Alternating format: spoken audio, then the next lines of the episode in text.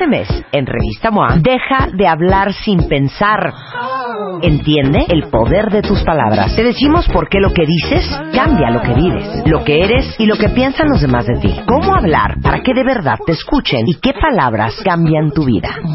Además, aprende qué comer para huirle al cáncer, cómo no enamorarte después de un one night stand y cómo engañar a tu cuerpo para quitarte ese dolorcito. MOA Mayo, 112 páginas de poder, salud y relaciones sanas. Una revista de Marta de Baile. Son las 10.36 de la mañana, cuenta bien. Te sugiero que nos tomemos todos de las manos, porque las estadísticas son pavorosas y miren que hemos hablado de este tema 444 mil veces, porque a mí sí me parece traumático que básicamente hay 300 millones de personas en el mundo que tienen depresión. En México, nada más en México, de las que se saben, porque yo creo que el número es mucho más grande, Sí. hay 10 millones. Para que me entiendan, la depresión en tres años, en el 2020, va a ser la primera causa de discapacidad después de las enfermedades cardiovasculares. Le dan más a hombres que a mujeres y lo triste de todo es que casi siete de cada diez deprimidos no lo saben. No han ido al doctor, no los han diagnosticado, no saben ni qué les pasa y lo que tienen es depresión. Y justamente nuestro eh, pues experto en depresión, nuestro depresivo de cabecera es el doctor Edilberto Peña. Él es neuropsiquiatra, es maestro en ciencias médicas y director de investigación del INCIDE, que es el Instituto de Neurociencias, Investigación y Desarrollo Emocional. Nunca te he explicado, te he preguntado. ¿por qué estudiaste Ay, Dios. neuropsiquiatría? Y dame la diferencia entre un psiquiatra sencillo Sí. y un neurólogo psiquiatra. Porque eres neurólogo psiquiatra. La neuropsiquiatría es una subespecialidad que solo se puede estudiar en algunos lugares del mundo. Aquí en México tenemos un solo sitio, que es el Instituto Nacional de Neurología, que produce neuropsiquiatras, pero puedes acceder a ella desde ser neurólogo o desde ser psiquiatra. Es de estas especialidades raras que puedes acceder por diferentes lados. Oye, pero yo estudié administración de empresas. ¿Puedo bien. estudiar neuropsiquiatría? No, solo los psiquiatras y los neurólogos. Oye, a ver, pero está bueno que nos explique eso. La diferencia entre un psicólogo slash terapeuta, Sí. Un psiquiatra y un neurólogo psiquiatra. Vas, rápido. Los psicólogos... Eh, se no estudian medicina. No, estudian 3, 4 años en la universidad y salen preparados para hacer pruebas neuropsicológicas y para hacer algunos principios de psicoterapia. Normalmente tendrían que estudiar alguna subespecialidad en alguna de las más de 30 escuelas de psicoterapia para especializarse en ella. Pero el psicólogo no es doctor. No estudió medicina. No. El psiquiatra sí. El psiquiatra El medicina. psicólogo no te medica. Nunca. Nunca. Ok, ahora vamos con el psiquiatra. El psiquiatra estudia seis años de medicina y luego accede a la especialidad de psiquiatría que es de cuatro años. Entonces ya ahí ya te aventaste diez. Y después hay muchas subespecialidades en la psiquiatría. Te puedes ir a las de área psicoterapéutica, como el psicoanálisis o los diferentes tipos de psicoterapia, y entonces eres médico y psicoterapeuta.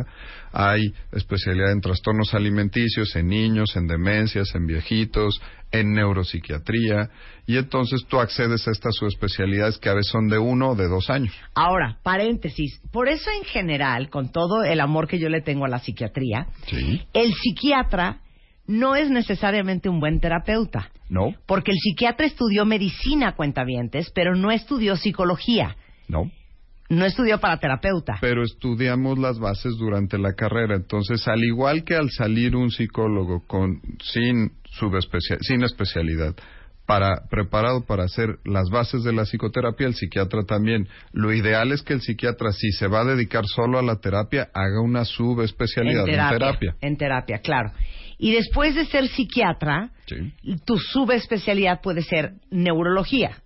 Sí, puede ser trastornos de alimentación, viejitos, demencias. Por eso hay paidopsiquiatras que son los psiquiatras de niños y de adolescentes, por adolescentes, ejemplo. es. Ahora, ¿qué sabes tú como psiquiatra que no sabe un psiquiatra que no estudió neurología? nos especializamos más en las áreas neurológicas que afectan la conducta. Entonces, por ejemplo, los Parkinson que hacen depresión, las epilepsias que hacen trastornos de la conducta, las, eh, los enfermos de Alzheimer que también empiezan a tener alucinaciones, algunas enfermedades, eh, embolias, que tienen cambios drásticos en la manera de ser. Esas son mis super especialidades, que es lo que mejor hago. Pero pues en el camino me he especializado más en depresión y en otros tratamientos que hemos hablado aquí que son dispositivos y tratamientos que te pones en la cabeza, cosas médicas, dispositivos médicos que sirven para tratar enfermedades mentales. Ok, ya entendieron toda la diferencia entre psicólogo, psiquiatra, neurólogo, psiquiatra o psiquiatra con alguna otra especialidad. Espero no haberlos revuelto. No, no, no, muy bien. Ahora, hoy vamos a hablar de la depresión. Sí. Porque los métodos tradicionales para tratar la depresión Sí. son los chochos. Son terapia, chochos y dispositivos médicos. Ok, dame la lista.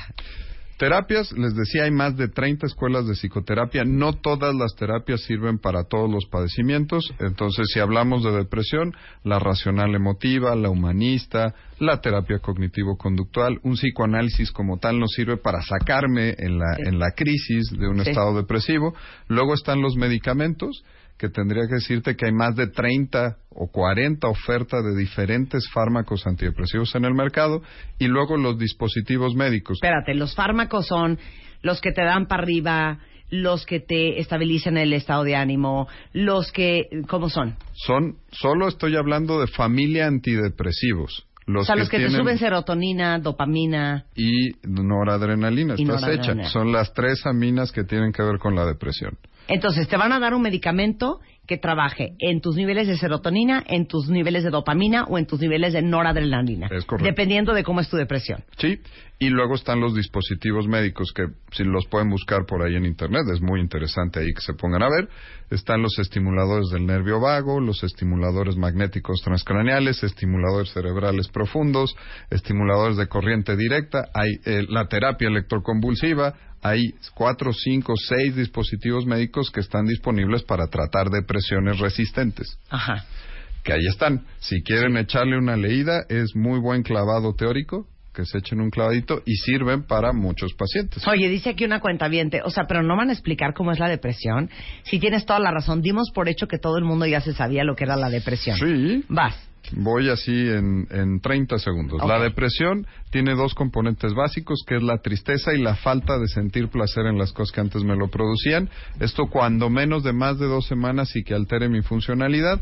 Y sumado, problemas en el apetito, todos estos para arriba o para abajo, apetito, energía, sueño y funciones del pensamiento. Puedo estar como más inquieto o puedo estar como más apagado en el pensamiento. Me voy a ideas de culpa, ideas trascendentales, ideas de muerte, ideas suicidas. Ese es el componente de la depresión. Más de dos semanas. Más de dos semanas. Si estoy deprimido porque perdió la América anoche, no es depresión. Claro. Oye, que se murió mi perro. No, pues eso es normal, que es, estés triste. es duelo. Pero cuando, sin ninguna razón aparente, cuando te volteas y dices, ¿qué tengo? Es tristeza. No estoy bien. O sea, ya llevo tiempo como de malas, como irritable, eh, apática, me da una flojera ir a cenar a casa de mi amiga que me encantaba y me divertía. Ya tengo flojera de salir.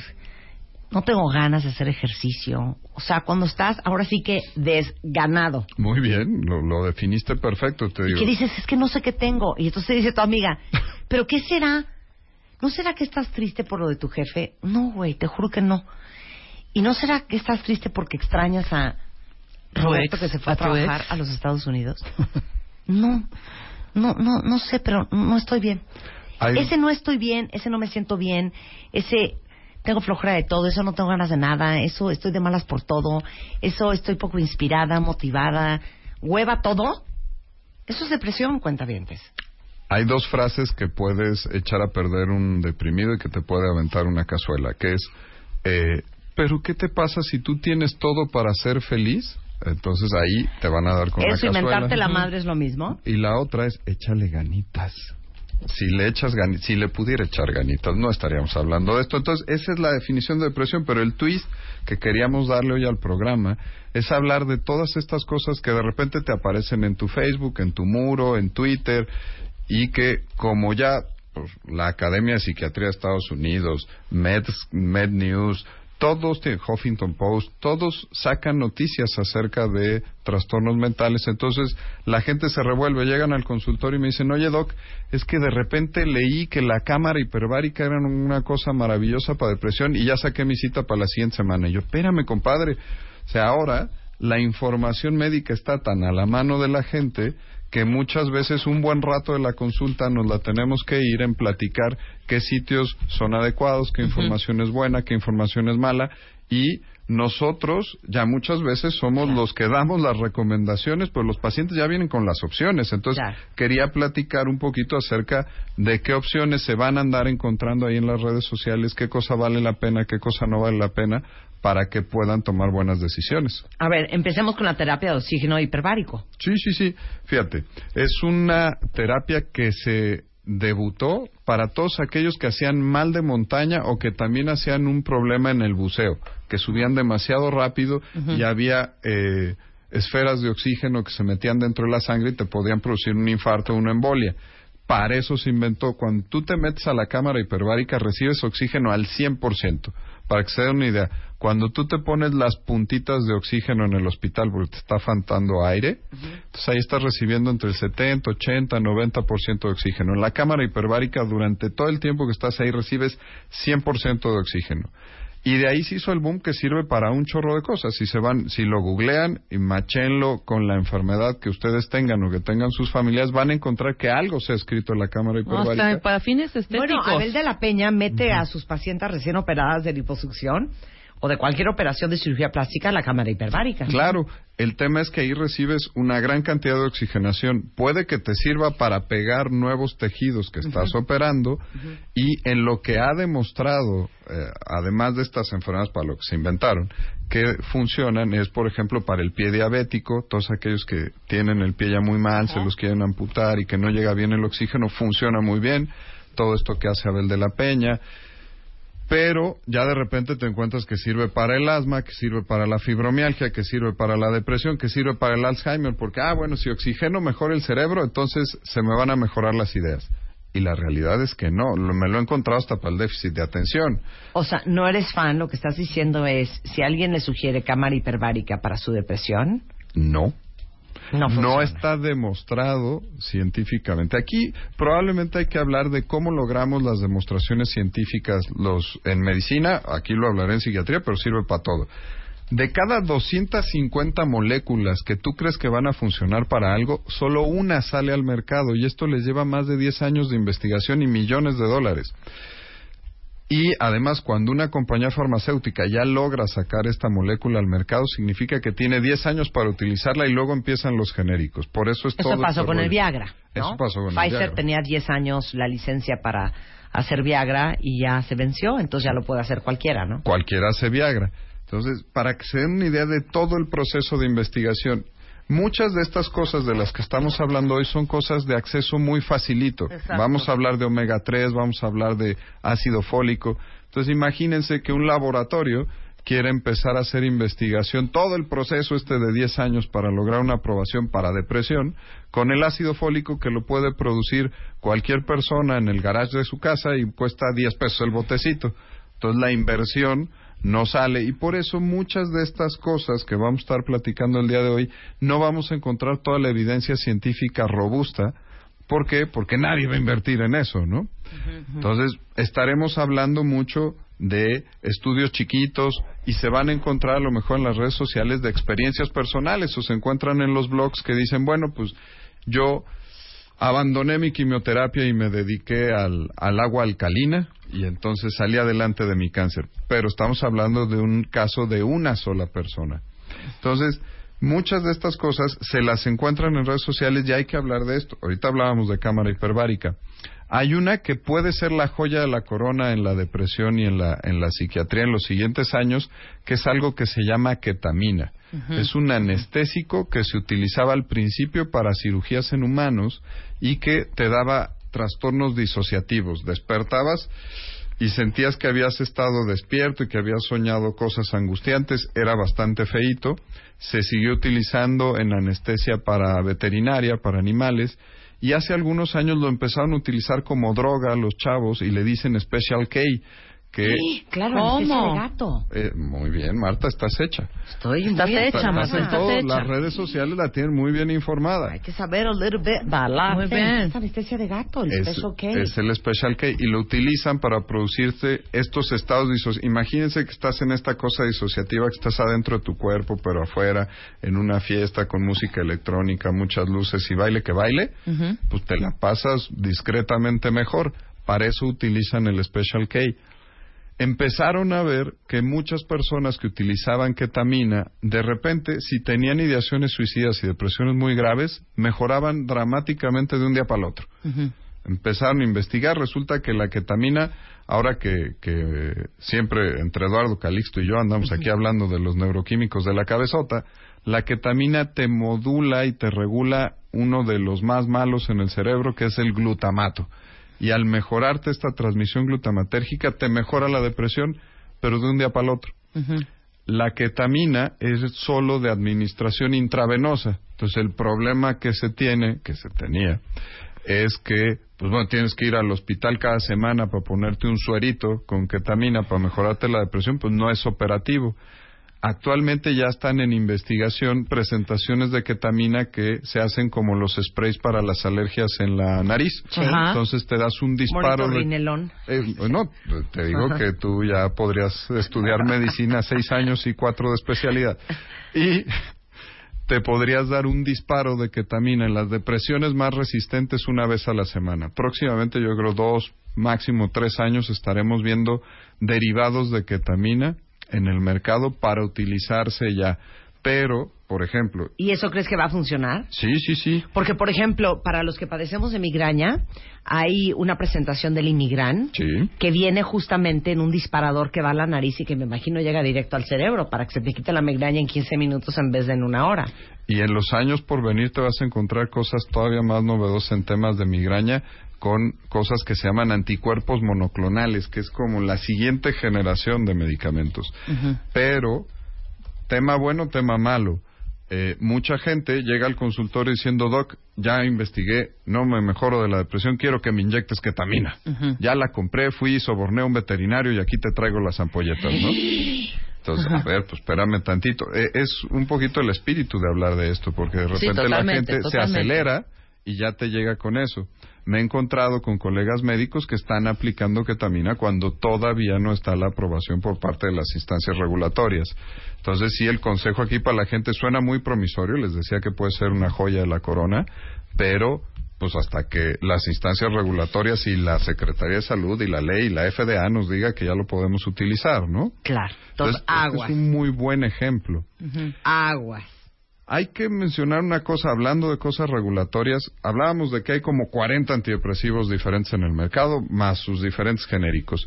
En los siguientes años ya no van a haber más antidepresivos. La FDA de repente dijo, ¿saben qué? Ya tenemos cubiertos todos los que trabajan en serotonina, noradrenalina y dopamina. Si no me demuestras un mecanismo de acción diferente o una ventaja terapéutica como esto que es intranasal, por ejemplo, ya no te voy a aprobar.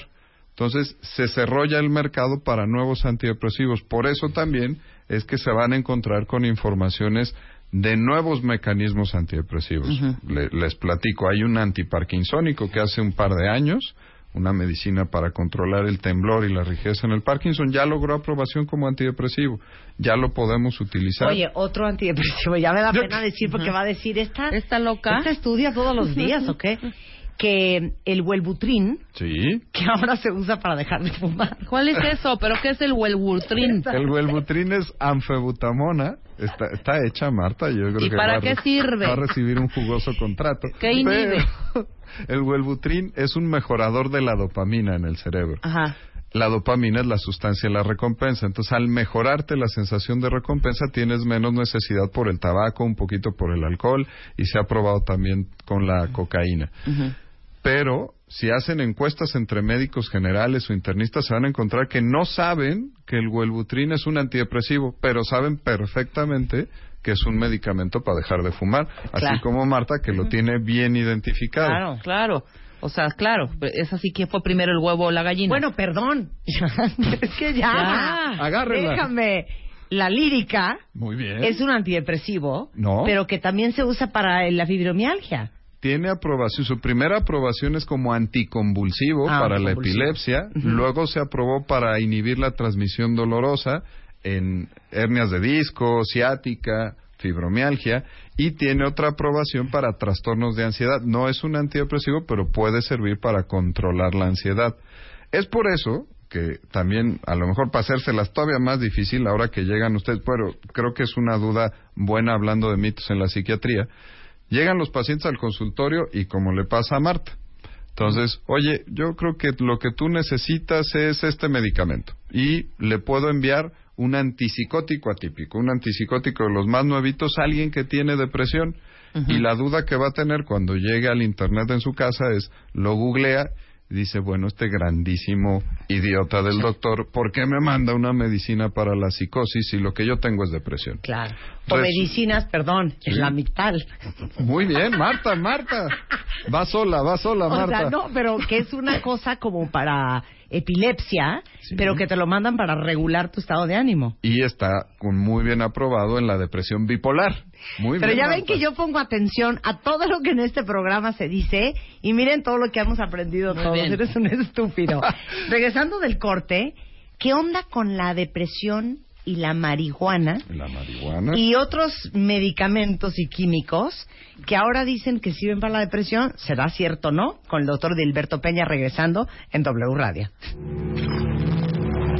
11.09 de la mañana en W Radio y estamos hablando con el doctor Edilberto Peña, que es neurólogo psiquiatra, sobre nuevas formas que han salido y se han puesto de moda, según esto, para tratar la depresión, que como les dijimos al principio del programa, lo traumante de la depresión es que básicamente 7 de cada 10 deprimidos no saben que están deprimidos, no han ido con un psiquiatra, no los han diagnosticado y andan por la vida tristeando y desanimados sin saber que lo que tienen es depresión. Entonces estamos tratando de desmitificar esta nueva moda de, de todos estos gadgets que han salido, según esto, que ayudan para la depresión. Ejemplo, la cámara hiperbárica. Ejemplo, la anestesia de gato. Ejemplo, este... Es que algunas sí funcionan y a lo mejor funcionarán, pero todavía no están disponibles en el mercado. Ahorita hablábamos antes del corte que próximamente, ya por una iniciativa de los psiquiatras líderes de opinión en el mundo, se les va a llamar a los medicamentos por su efecto eh, neuroquímico. Entonces ahora su psiquiatra seguramente les dirá, te voy a mandar un inhibidor de serotonina y noradrenalina, o te voy a mandar un recuperador de dopamina o un bloqueador de dopamina, ya para que se quite el estigma de te di un antidepresivo, te di un anticonvulsivo, te di un antipsicótico, como todos estos que, que me platicabas, Marta. Y ahora, pues ha habido un boom sobre la comunicación médica y el acceso de los pacientes a todas estas nuevas sustancias antidepresivas. Una que está en boga en todos lados es la marihuana. Justo la semana pasada logró ya la aprobación por parte del Congreso para su uso medicinal y su investigación. Entonces ya tienen pacientes que llegan muy adecuados al consultorio y te dicen, Doc, servirá la marihuana para la depresión y la ansiedad porque si sirve es algo natural. Y entonces, como es natural, pues me gustaría que próximamente, que ya va a estar legalizado, pues que me la puedas recetar como pasa en Estados Unidos, ¿no? Pero la, la marihuana no da para abajo. La marihuana da precisamente para abajo, justamente es un depresor del sistema nervioso central. Te sirve algunas ocasiones para bajar momentáneamente un estado de ansiedad, pero solo momentáneamente. Para distraerte, me imagino que sirve. Es muy correcto, pasa el efecto y entonces sigues igualito. La marihuana te estimula unos receptores en el cerebro que están hechos para sustancias endocannabinoides, que es la el término correcto. Y la sustancia activa es el THC, que aquí se ha hablado de repente mucho con Eduardo o alguien más, hablando del tetrahidrocannabinol. ¿Dónde sí hay estudios que demuestran que la marihuana puede ser un buen medicamento? medicamento, no, no recreación. Sirve para temas de vómitos incoercibles en las quimioterapias, que vomitas, vomitas, vomitas y ya no hay otra solución. Marihuana puede ser una buena solución. Los receptores de endocannabinoides sirven para modular la transmisión del dolor. Entonces, también en dolores muy resistentes puede ser que veamos medicamentos en base de marihuana. Y para las epilepsias muy resistentes a tratamiento. Entonces son las áreas terapéuticas donde probablemente lo vean, pero es algo que está. Sí, pero eso es como en capsulita o tratado o algo. No es saber, tienes dolor, échate un churro. No es así. La mala información es cuando la gente va y entonces se hace un tecito. se O un hace tecito, claro. La marihuana en alcohol para la artritis y frotarse las articulaciones y que lo que no saben es que sí se absorbe por la piel y pueden tener algún tipo de intoxicación. Entonces, siempre que pensemos en algo natural, la gente es muy dada, las personas, los pacientes, a hacer una diferencia entre un medicamento y algo natural. Los medicamentos que se venden en las farmacias salen de, de plantas en el medio ambiente, no son hechos exprofeso químicamente con ciencia ficción. Entonces son también sustancias naturales y las cosas naturales también tienen efecto. A ver, ahora, seguramente tú de la retaíla de pacientes que tienes, tendrás algún paciente depresivo Sí, que fuma mucha mota. es muy correcto. Es, es correcto, es correcto. ¿Le va bien a la gente depresiva fumar mota? No, porque como tú bien decías, les da para abajo. Pero hay gente que lo sigue haciendo. Lo que se ha demostrado, y aquí hay, hay como un mini paréntesis para decir que todo este tema de la legalización es un tema político, no es un tema médico. Es como si me vinieran a preguntar, oye, ¿y el alcohol es bueno porque ya lo van a legalizar? Pues ese, ese es problema de los políticos, no es problema mío. La marihuana en su uso crónico, lo que ha demostrado en la cabeza son dos cosas interesantes para comentar. Una es un síndrome apático, este ahuevamiento de, oye, se está quemando aquí la estación de radio, ahorita salgo, espérame tantito, ahí voy con calmita, no empujen, no que viene corran. siendo su parsimonia. Sí, no corran, no empujen.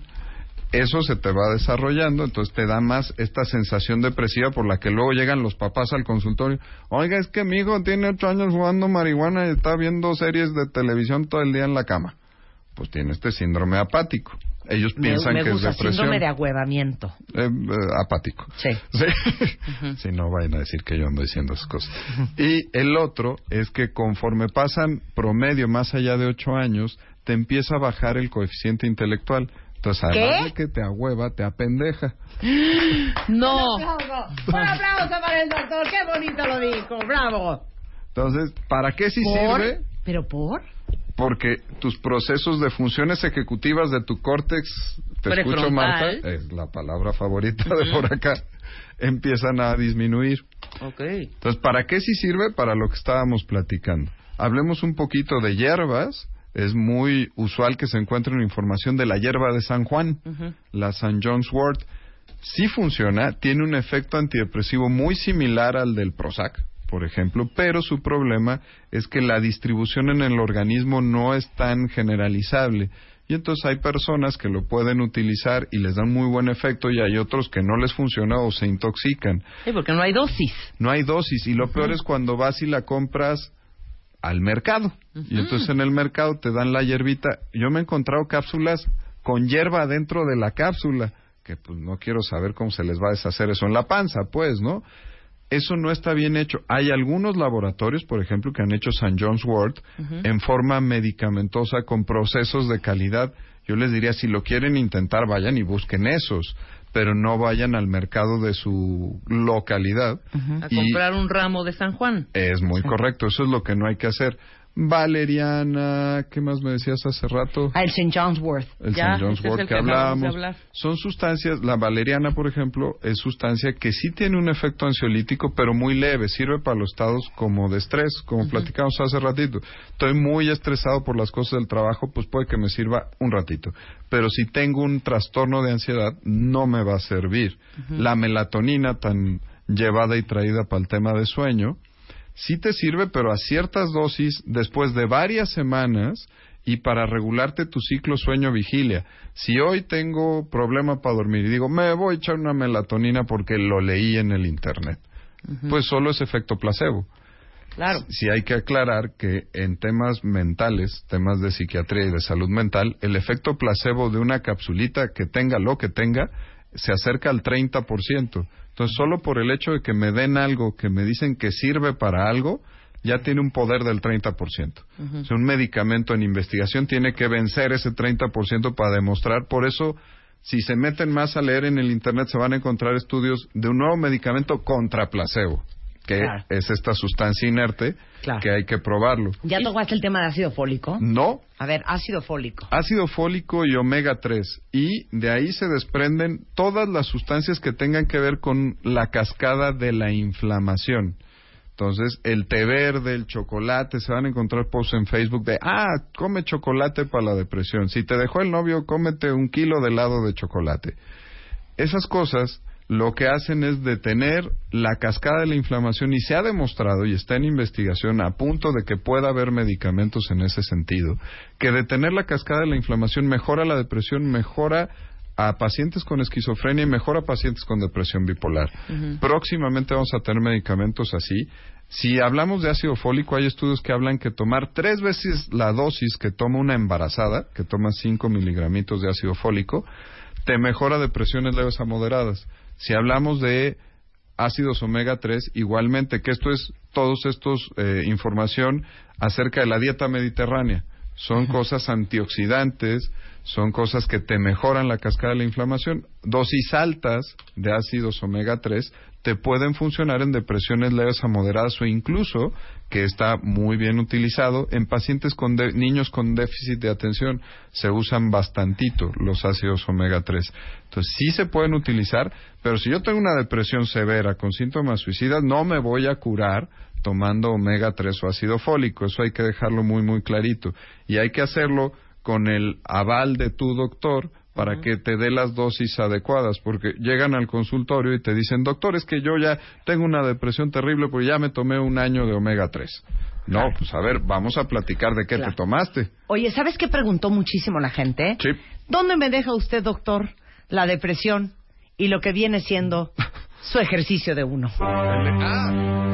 ejercicio, temazo. Temazo, temazo. El ejercicio demostradísimo que te ayuda en toda la secreción de neurotransmisores que tienen que ver con la depresión. Muy bien recomendables en depresiones leves a moderadas. El tema es que es el huevo y la gallina. Si me estoy deprimiendo, tengo ahuevamiento, falta de energía, desesperanza, desgano. Y entonces nos enfrentamos un poquito a la frontera de decirle al ahuevado, ponte a hacer ejercicio y te va a voltear a ver con cara de, pues sí, doctor, nomás que me sienta mejor, ¿no?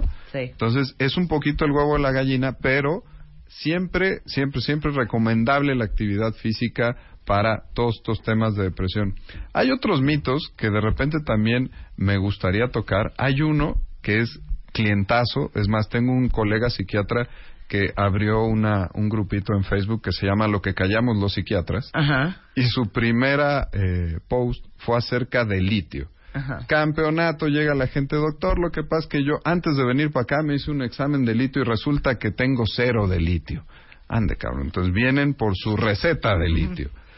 Todos, todos, todas las personas en el mundo mundial que no toman agua de un pozo que tiene litio, todos tenemos cero de litio. El examen de sangre que se hace en su laboratorio de confianza para medir el litio es solo para registrar los niveles en las personas que toman carbonato de litio, que lo toman o porque tienen trastorno bipolar o depresión resistente. Entonces, es un absoluto mito que nos deprimamos por la falta de litio. Entonces, dejen de estarse haciendo estudios de litio. Hay médicos de primer contacto que un poquito por desconocimiento lo envían. Entonces, no hay depresiones por falta de litio, hay que ir a, a tratamiento. Hay Hoy- ot- ajá. No, no, dime, Otro dime. más. No, porque aquí preguntan muchos que dicen, es que a mí me da miedo, a pesar de que sé que traigo una depresioncilla, Ey. empezar a tomarme las pastillas porque siento que voy a ser esclavo de ellas el resto de mi vida. Mm, eh, también temazo ahí del consultorio. El 60, 70, 80% de los primeros episodios depresivos se van a curar con el tratamiento que les demos. El problema es que hay de un 10 a un 20% de gente que van a ser deprimidos crónicos. Entonces, a ellos, como a un diabético que necesita insulina, le vamos a tener que dar antidepresivo de por vida. Nos vamos a dar cuenta cuando lo demos de alta del primer episodio y recaiga, Claro. y le demos su chochito, Claro. y recae, y le demos otra vez. Es que saben que yo no sé por qué somos tan reticentes a, a los problemas de la salud mental Sí. Versus otros problemas de salud en otras partes del cuerpo. Ejemplo, si te dicen que tú tienes un serio problema de producción de colesterol malo Sí. y te mandan, me vas a amar, Vas, vas. un Crestor, Muy bien, muy bien. ¿no? Sí, AstraZeneca. Entonces, y tu papá se voltea y dice, no, ¿sabes qué? No me voy a tomar el Crestor porque no me vaya yo a ser adicto. No, o sea, te lo tomas porque sabes que si no vas a tener todas las arterias llenas de, de, Colesterol. de- de- de colesterol. O por ejemplo, si te dicen, oye, tienes un, un reflujo infernal. Tómate tú. Te tienes que tomar, déjame pensar qué les mandaría yo para el ¿Qué te reflujo. Un daría? Exivant, si quieres, para la Un gastritis. Un Nesium, un Tecta, Un ranicén. un, un Ranicen. bueno, no dices, no, no me la voy a tomar porque me voy a hacer adicta. No. Te lo tomas. ¿Sabes que está muy... El diabético se toma su insulina. Cuando... La persona que tiene problemas de osteoporosis se toma su calcio. ¿Por qué no se quieren tomar el antidepresivo? Cuando no bajas de peso y te dicen después de muchas nutriólogas tienes resistencia a la insulina y te mandan Metformina. Davex, metformina. Claro. Muy bien, Marta. Yo estoy en día. ¿eh? Y entonces, ah, eso me va a hacer bajar de peso y me va a regular de insulina. ¿Y cuánto tiempo me lo tengo que tomar? Indefinidamente. Chingue su madre, me lo Sí, tomo. claro. Y van y corren y lo compran. Pero no te digan que es una lírica, un Zimbalta, un Pristic, un... Porque yo entonces ya no quiero. Es que ahí viene el otro tema. Cualquier pelao hace un blog hablando de su experiencia con los psicofármacos. Entonces, googleen blogs de lírica, por Sí. ejemplo, se van a encontrar desde que suben de peso, los hicieron más tontos, les Claro. cambió la personalidad, cosas que son experiencias de un individuo que quién sabe qué Claro. otras patologías tenían. Claro. Hay que buscar información de fuentes. ¿Y, y saben por qué nos tomamos todas las otras medicinas? Porque estamos muy conscientes que si no te la tomas, no te vas a curar. Sí. En el caso de la depresión, seguimos con el más grande mito de la depresión, que es creer que si le echo tantitas más ganas, sí me voy a componer. Y no entendemos que es un desbalance químico, así como el reflujo es porque produces o se te regresa el ácido, igualmente en el cerebro. Sí. Tu cerebro no funciona como tendría que funcionar y por eso no tiene suficiente serotonina o dopamina o noradrenalina o lo que sea. No es de echarle ganas. Tú que decías la migraña, quítate una migraña con el poder de la mente. Está cabrón, ¿no? Sí, o apretándote entre el dedo gordo y el dedo índice. Con los chiquiadores. Sí, exacto, con Como los chiqueadores Morelos. o con, un, o con un parche de hielo, pues no. Oigan, el doctor Edilberto Peña, por si alguien ocupa, y todos los que dicen aquí, porque tocaron mucho el tema de la depresión en adolescentes, Sí. que cada vez hay más adolescentes deprimidos y hay más niños deprimidos, y por supuesto que los niños y los adolescentes también quien- tienen que ir al psiquiatra a ver Sí. qué es lo que tienen. Ahí está el caso Monterrey, de hace algunos meses. Solo por dejar un hito, el niño que llegó a la escuela hizo su matanza. Claro. Y se habló mucho de depresión adolescente. Entonces, todos los, de- los niños, los ancianos, los adolescentes y los jovencitos, todos son seres humanos y todos pueden padecer enfermedades de los seres humanos. Se pueden deprimir. Claro, por supuesto. El doctor Edilberto Peña está aquí en la Ciudad de México, está justamente en el Instituto de Neurociencias, Investigación y Desarrollo Emocional, en INCIDE, es maestro en ciencias médicas y es neurólogo psiquiatra. Eh, lo encuentran en incidesaludmental.mx Sí. o en arroba incide México o en el 5666 5677, creo que lo dije dijiste- pésimo. No, lo dijiste perfecto. 56 66 Cincuenta. 5677. Muy bien, Marta. Me hice bolísimas. Sí. Gracias, Edilberto. Ya No. sabes que siempre me encanta platicar contigo. A la orden. Son las 11.26 de la mañana en W Radio. Le leen a sus hijos en la noche, saben leer en voz alta, saben leer un cuento y saben lo importante que es que un niño le guste leer desde que es bien chiquito. De eso vamos a hablar regresando, no se vayan. Este mes, en Revista MOA, deja de hablar sin pensar. Entiende el poder de tus palabras. Te decimos por qué lo que dices cambia lo que vives, lo que eres y lo que piensan los demás de ti. Cómo hablar para que de verdad te escuchen y qué palabras cambian tu vida. Además, aprende qué comer para huirle al cáncer, cómo no enamorarte después de un one night stand y cómo engañar a tu cuerpo para quitarte ese dolorcito. MOA Mayo, 112 páginas de poder, salud y relaciones sanas. Una revista de Marta de Baile.